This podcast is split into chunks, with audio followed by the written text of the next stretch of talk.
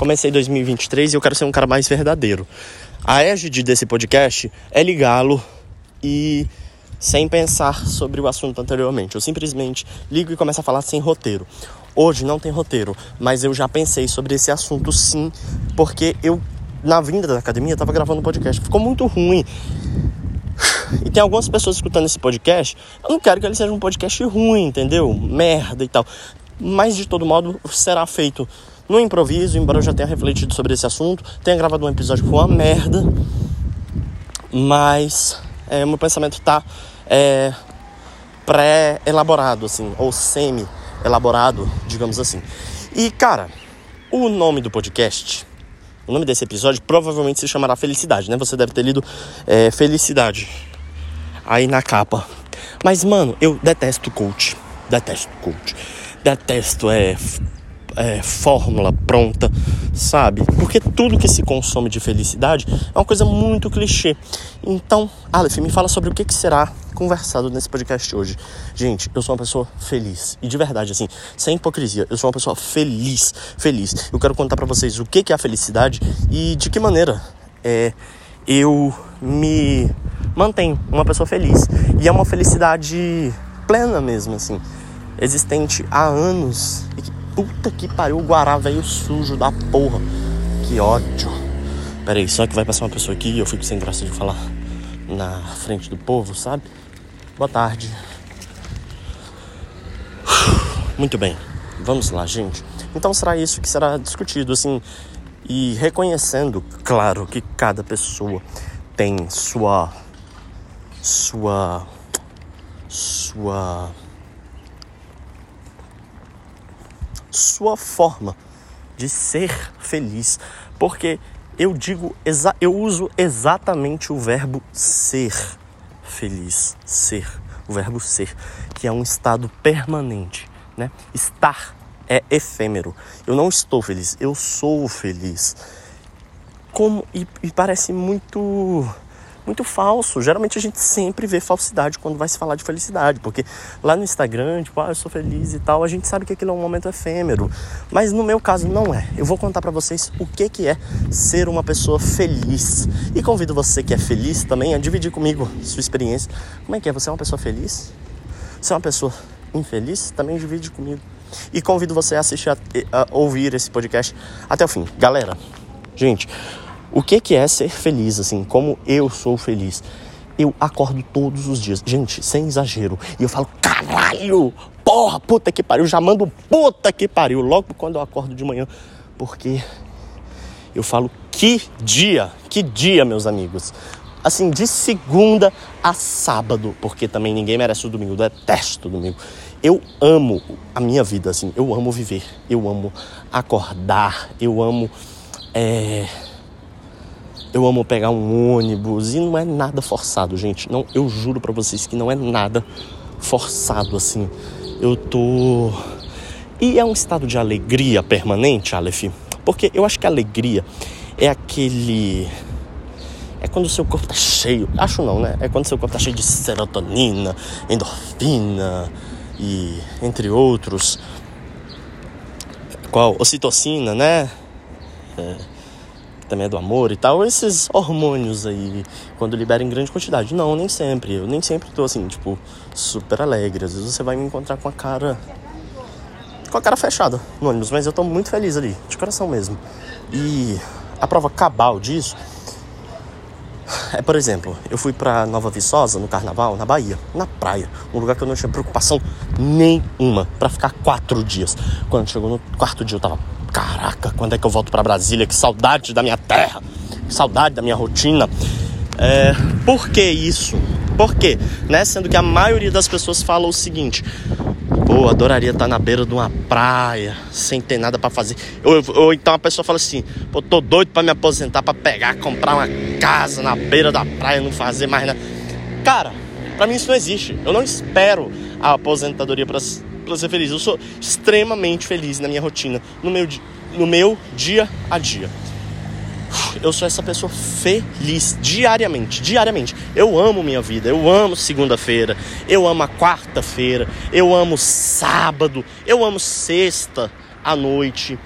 E eu acho que é aí onde eu percebo uma, uma maturidade da minha parte para ser feliz. Aleph, você sempre foi feliz? Sempre fui feliz. Assim, mas eu tive consciência de falar, caralho, eu sou uma pessoa plenamente feliz, diariamente feliz. Foi quando eu fiz um. Quando eu tinha uns 11 anos, 12, 11, 12, eu peguei e fiz um filme. Eu atuei em um filme. E, cara, eu gostei tanto de fazer aquilo, tanto que quando eu cheguei à noite eu falei, meu Deus, caralho, pô, eu sou muito feliz, Deus, muito obrigado por eu ser tão privilegiado. E eu já vou chegar também nessa parte dos privilégios. Mas o que eu tô querendo falar é. Quando eu tava discutindo. O que, que eu tava discutindo antes? É. Eu esqueci o que, que eu tava falando antes. Ah, sobre as segundas-feiras. Sim, gente. Eu acho que é aí que eu ia revelar a minha maturidade, né? Onde eu enxergo a felicidade. Tipo assim, eu sou feliz pra caralho. É, indo. Voltando da academia agora.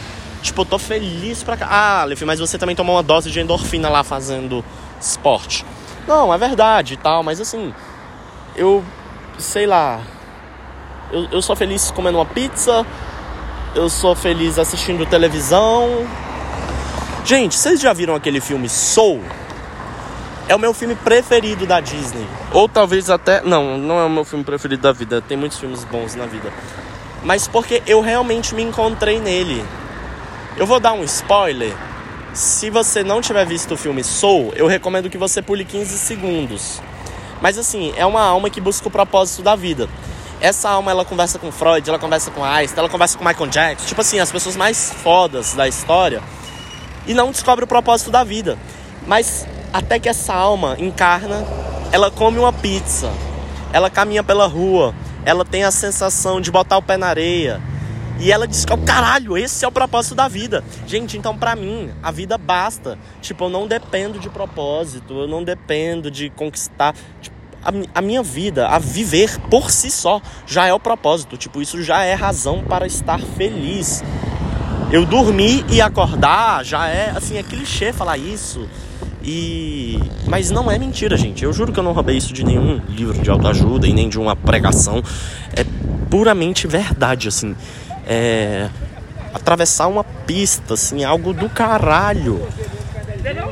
Você. O que mais que é uma coisa bem feliz? Você dá um abraço. Você. Tipo, isso já é foda pra caralho, entende? Isso já me deixa. Tipo, isso já é felicidade para mim. Isso me mantém me mantém feliz todos os dias. E não é algo consciente, entendeu? Não é algo assim que eu fico 24 horas pensando, caralho, tô vivo. Mas quando eu penso que eu tô vivo, mano, me dá uma vontade de chorar, me dá uma vontade de gritar, de correr, de dar cambalhota. Porra, tá vivo é foda, gente. Tá vivo é muito, muito foda. Essa é a palavra, assim. É um privilégio gigantesco tá vivo.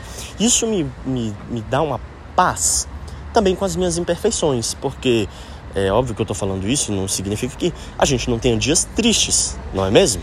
Todo mundo tem dia triste. Inclusive, o podcast que eu tô fazendo agora, eu tô numa fase é, triste da minha vida, assim.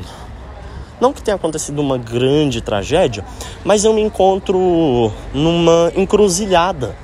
Eu me vejo diante de um novo cenário e que eu não tenho familiaridade com ele, eu estou me adaptando a ele e é um cenário que se apresenta de maneira triste para mim, mas logo eu vou saber administrar ele, logo eu vou saber, porque como eu dizia anteriormente, e agora eu vou elaborar melhor esse pensamento, que é a vida. Quando você resolve um pepino, aparece outro. Quando você tem um conflito que te deixa triste, logo você vai saber resolver ele. E aí vai vir outro. Talvez pior. Ou talvez não, talvez vai te provocar a mesma sensação. Vamos fazer o seguinte: você já ficou de recuperação? Muita gente já ficou de recuperação. Agora eu quero que você lembre lá de quando você era criança, adolescente, pré-adolescente, ficando de recuperação na escola. Gente, a aflição de você ficar de recuperação é uma parada assim. Que eu imagino que deve ser um sentimento muito próximo a você estar sendo julgado, sendo acusado de um crime. Sabe? É uma sensação muito parecida, eu imagino. Porque a dor, ela tem, um, tem a dimensão que a gente dá para ela, né? Então às vezes, para uma criança, eu tô falando muito né. Eu detesto vício de linguagem. E o né é especialmente desprezível, porque eu não gosto. Muito bem. Quando você estava no lá na sua escola, eu quero que você lembre desse sentimento. Se você nunca ficou de recuperação, lembre de algum outro sentimento muito angustiante que você teve quando você era criança. Talvez a dor de alguma paixão não correspondida que você teve na infância. É, que mais? Ou de um dia que você viu seus pais brigarem, aquilo tipo. Poxa, hoje você olha para trás e fala: caralho, que. Como era besta esse problema? Porque hoje você já sabe resolver. Hoje você tem maturidade para para para lidar com eles. Então, eu tenho essa paciência da vida de entender que a vida ela é feita de nós e que eu vou desatando eles. Tem uma música linda de Gilberto Gil, que é a minha preferida, provavelmente, que diz que eu gostaria de cantar para vocês. Eu não vou lembrar a letra toda, porque é uma, é uma letra complexa, grande, linda, maravilhosa. Mas vamos lá. Eita, eu tô precisando mijar. Pera aí. Vamos ali mijar comigo, pessoal. Enquanto isso, eu vou tentando lembrar da música de Gilberto Gil. A vida, não tenho medo da vida, mas sim medo de viver. Eis a loucura assumida, você há de perguntar. É que a vida atou-se a mim desde o dia em que eu nasci. Viver. A vida é um nó, viver é desembaraçar. Viver traz, tran... viver traz tanta dor se preciso até sangrar. Ai meu Deus, tá vindo gente no meu rumo e eu tô aqui mijando, socorro.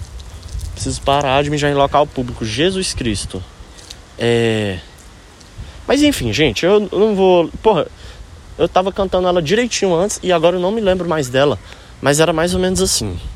Sabe? Que falava que a vida é minha música preferida. Eu canto ela sempre, gente. Eu juro que eu tenho ela decorada. Eu acho que é porque eu tava fazendo várias coisas ao, ao mesmo tempo. Ela falou o seguinte: a vida é um nó. Viver é desatar esse nó. E sempre vão aparecendo nós e nós e nós que a gente tem que desatar. Faz parte. Tenha paciência para desatar esse nó. E sinta prazer nesse trajeto, porque. Porque ele faz parte. Você nunca vai ter. Você nunca vai ser completo. O Schopenhauer fala o seguinte, que a vida varia entre o desejo e o tédio. Por quê? Porque você está sempre querendo algo, você está sempre, é, você tá sempre sentindo falta de algo, você está sempre incompleto. Quando você conquista aquilo que você queria, aí você fica no tédio. Tipo, ai, não quero nada com a vida sem propósito. Até você achar um novo desejo. E quando você acha um novo desejo, você conquista e cai no tédio. Então nunca existe uma satisfação plena. Você está aí hoje, jovem, e você fala assim: pô, tô me sentindo tão sozinho, queria tanto uma namoradinha. Você consegue uma namoradinha. Ai, tá tão chato morar na casa dos meus pais. Preciso me mudar pra minha própria casa. Você casa com a sua namoradinha. Ai, nossa relação tá um tédio, tá um saco. Só o silêncio aqui em casa. Vamos fazer um filho. Você tem um filho. E por aí vai, gente. Por aí vai. É, nunca, nunca sua vida vai estar completa. Eu dei esse exemplo que ele segue os moldes tradicionais porque ele é o mais é, comum. Ele é o mais rotineiro, né? Assim, de expectativas de vida. E olha só, aproveitando aqui fazer um parênteses, olha só como também essas expectativas nem sempre são próprias, nem sempre são é, genuínas, nem sempre são nossas. E, mais do que isso, são incumpríveis. São incumpríveis, sabe? Então faça as pazes com o seu processo. Porra, isso é tão medianinho já falar, faça as pazes com o processo. Ai, blá blá blá, mimimi. Mas é um pouco. É um pouco não, é verdade, cara. É. Que cada um tem o seu. sua rota e sua liberdade para desejar. Você tem o dever de desejar, né? Porque as, a expectativa é o que nos move. Esperança, só esperança, do que vem, deriva exatamente do esperar, não, não leva a gente a lugar nenhum, né? É necessário expectativas, é necessário expectativas dentro de um relacionamento e logo, quando você cria expectativas, você se coloca vulnerável dentro de um relacionamento, porque você está fadado a se frustrar com isso. E quando você acho que administra essas expectativas, quando você administra é, a sua ansiedade e a ansiedade numa dosagem certa para se mover, caminhar em direção ao seu desejo, quando você tem a maturidade de se entregar dentro de um relacionamento com expectativas e também sabendo que a frustração faz parte da vida, né? Que você vai se frustrar. É... Você, você, eu acho que você tá feliz, entendeu? Eu acho que você vai ser feliz. Você vai ter sentimentos ruins, porque faz parte do ser humano, mas ao menos você vai ter a paciência de saber que isso também é um sentimento de gente viva. Eu já falei várias vezes a frase dessa psicóloga americana que, pelo amor de Deus, eu preciso encontrar quem é esse ser, porque toda vez eu não faço a referência direito, porque eu não lembro o nome dela. O desejo de não sentir sentimentos negativos é desejo de pessoa morta, né? Você é, você é um ser humano, você não é um robô. Você vive com 7, 8 bilhões agora de pessoas nesse planeta Terra. Você tem 80 bilhões de neurônios. Naturalmente, as suas emoções serão é, instáveis. Instáveis. Então, meu querido, minha querida, faça as pazes com sentimentos negativos, assim. É... Não tem como ficar imune a eles, entendeu? Hum, ainda não acharam Será que não acharam? Um remédio para você não sofrer por um amor não correspondido. Tô dando esse exemplo muitas vezes aqui hoje, hein, pessoal? Mas é, não tem remédio para isso, não tem remédio para um luto, entendeu? Não tem como você tomar um tomar uma cápsula e parar de sofrer por ter perdido uma pessoa. Tem como você se contentar com as memórias maravilhosas que aquela pessoa deixou é, e achar novas maneiras de viver. Maturidade, eu já falei isso algumas vezes. Eu vejo que é exatamente você aprender a melhor forma que você lida com os problemas da sua vida. Então, um luto, cada um vai ter uma maneira de enfrentar. E é um projeto, é um é um trâmite muito subjetivo, muito subjetivo as, as coisas da vida. Eu, por exemplo, se eu me vejo diante de uma situação que me incomoda, chilique para mim, eu já descobri que é uma solução boa. E eu vou e eu dou os chiliques é com a, com a dosagem, porque antes o meu chilique era super escandaloso. Eu me sentia mal. E depois eu parei de dar chilique, virei uma pessoa blazer. Mentira, eu não me lembro de quando eu virei uma pessoa blazer. Mas dando um exemplo virou uma pessoa blazer. Eu falei, porra, aquilo foi me acumulando, me sentindo mal e coisa engasgada. Então hoje não. Hoje eu tenho a maturidade de saber como dar um chilique, qual que é a dose certa, mas às vezes para você não. Por exemplo, a minha avó, que já tem seus 80 anos, o melhor jeito para ela é se calar, concordar, fingir que tá tudo bem e vida que segue. Ela consegue lidar com isso super bem. Então cada um tem a sua maneira de encontrar soluções para os seus problemas. Entenda, se você está passando por um momento difícil, você vai aprender a lidar com ele. Você vai aprender. Eu sei que um dia, um dia triste, ele parece infinito. Um dia triste é um fardo viver aquele dia triste. Mas saiba que é efêmero e um dia ele é muita coisa, né? Um dia ele é muito longo. Quando você pensa que esse sofrimento pode durar quatro dias, quando você pensa que esse sofrimento pode durar uma semana, dois meses, ai meu Deus, que ansiedade, que tempo longo que não passa. Mas ele passa ele passa e ele ensina você. E você precisa estar disponível também a aprender. A aprender e, e confiar no tempo.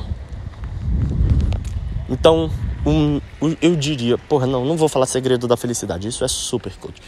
Me recuso a falar isso. Mas eu acho que uma das bases, uma das égides da minha felicidade reside exatamente em, em deleitar-me sobre a trajetória do meu sonho. Provavelmente agora você está mirando em algo, agora você está sentindo falta de algo. Ou então você se encontra na outra situação que é mais ou menos aqui eu tô, mais ou menos. É, eu tô numa fase de tédio. A minha vida, os 20 anos eles chegaram com toda força agora no fim de 2022 os 20 anos realmente que eu não tinha é, parado ainda para pensar que eu tenho 20 anos, chegaram. E com isso, assim, eu tô falando de maneira um pouco metafórica essa, essa questão dos 20 anos, mas é porque algumas coisas que antes eu tava, que eu achava legal, que para mim eram fonte de prazer, hoje já não estão me trazendo o prazer que traziam antes. E e eu me vejo com outras demandas que eu não tinha, sabe? Tá sendo uma um pouco de despedida da adolescência. Então eu tô, ainda tô me organizando do que que eu vou levar da minha adolescência e de como embarcar também nessa vida adulta. E não que isso seja um não que isso seja ah, super dicotômico e haja um, um ah não, daqui para frente, adulto daqui para trás, adolescente, tipo, a partir do dia 4 do não sei quanto, do 23 59 virei adulto. Não, né? A gente o Barroso, ministro do STF Barroso, ele fala uma parada muito legal, que ele fala o seguinte: "Eu sou um jovem há 60 anos". Eu não sei se ele tem 60 anos, mas um exemplo, né? Ele fala mais ou menos isso. E realmente, eu, eu sou um adolescente de 20 anos. Quando eu tiver 40 anos, eu vou ser um adolescente de 40 anos. Ou uma criança de 40 anos. Porque todos esses todos esses alephes farão parte de quem eu sou, de quem eu serei. E e mas eu me vejo é nessa fase do tédio assim, de ainda realocando meus meus desejos e, que, e consolidando esses objetivos. Alguns eu noto que eu tenho pegado pegado pronto, né? Não, preciso preciso botar o pé no freio com o rolê, preciso. Mas de fato, o rolê não, não tem mais me dado o prazer que me dava antes. Mas, por exemplo, eu. Um desejo que eu peguei pronto, eu acho que de fazer concurso público. Tipo, eu não sei o quão verdadeiramente eu estou disposto a fazer todo dia a mesma coisa para receber um salário que não é tão correspondente às minhas expectativas e e não vai me desafiar profissionalmente. Em contrapartida, eu vou ter a estabilidade. Não, eu tenho minhas dúvidas de até onde isso é um ímpeto meu mesmo. Bom, tá vendo? Eu também sonho.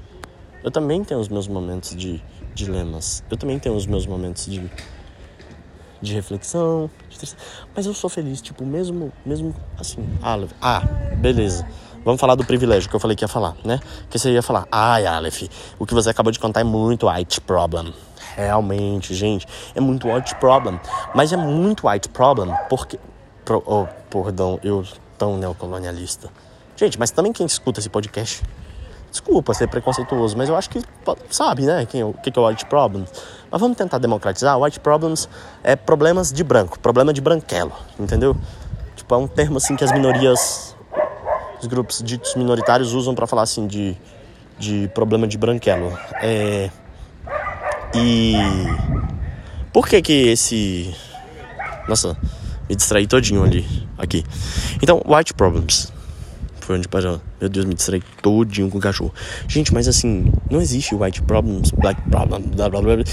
Problemas são problemas. Eu tenho inúmeras razões para me sentir um fracassado do mesmo modo que o Elon Musk tem inúmeras razões para se, para se sentir um fracassado, e do mesmo modo que aquela mulher que está lá na favela do Vidigal e o filho virou traficante, ela engravidou cedo, frequenta a igreja evangélica nos sábados. Essa mulher também tem muitas razões para se sentir fracassada. Mas você vê que existem pessoas ricas que são muito felizes. Você vê pessoas. Muito não, que são felizes. Você vê pobres que são felizes. E você vê eu que sou feliz uma, uma outra pessoa é, dita não é o termo mais adequado, mas uma pessoa mais bem sucedida que eu, ela pode me achar um fracasso, ter pena de mim, vendo a minha história, vendo onde eu moro, vendo é, com quem eu convivo. E, e vocês não, vocês têm a perspectiva de que eu sou vitorioso, de que eu sou um menino assim maravilhoso. E de fato, é porque eu me enxergo assim, entende? Eu acredito piamente nisso, tipo. É, e não é forçado, gente. Eu juro que não é forçado. Tem meus problemas de autoestima e tal. Eventualmente. Tipo, não que eu tenha autoestima baixa, né? Mas assim, claro, tem, tem coisas assim. Tenho minhas inseguranças. Normal, normal, normal, normal. Super tenho minhas inseguranças, meus desconfortos. E. Mas eu sou feliz. Eu sou feliz. Eu, eu faz parte de mim eu não que eu goste disso, mas faz parte, tipo, vamos, a gente vai ganhando a maturidade e aprendendo a lidar com isso. Como eu falei, o caminho é prazeroso. Então não ache que é porque eu sou branco, porque eu sou hétero, homem, tipo, ah, o terreno é fértil para eu ser feliz. Gente, o terreno é fértil para todo mundo ser feliz. Juro para você, é, as dificuldades.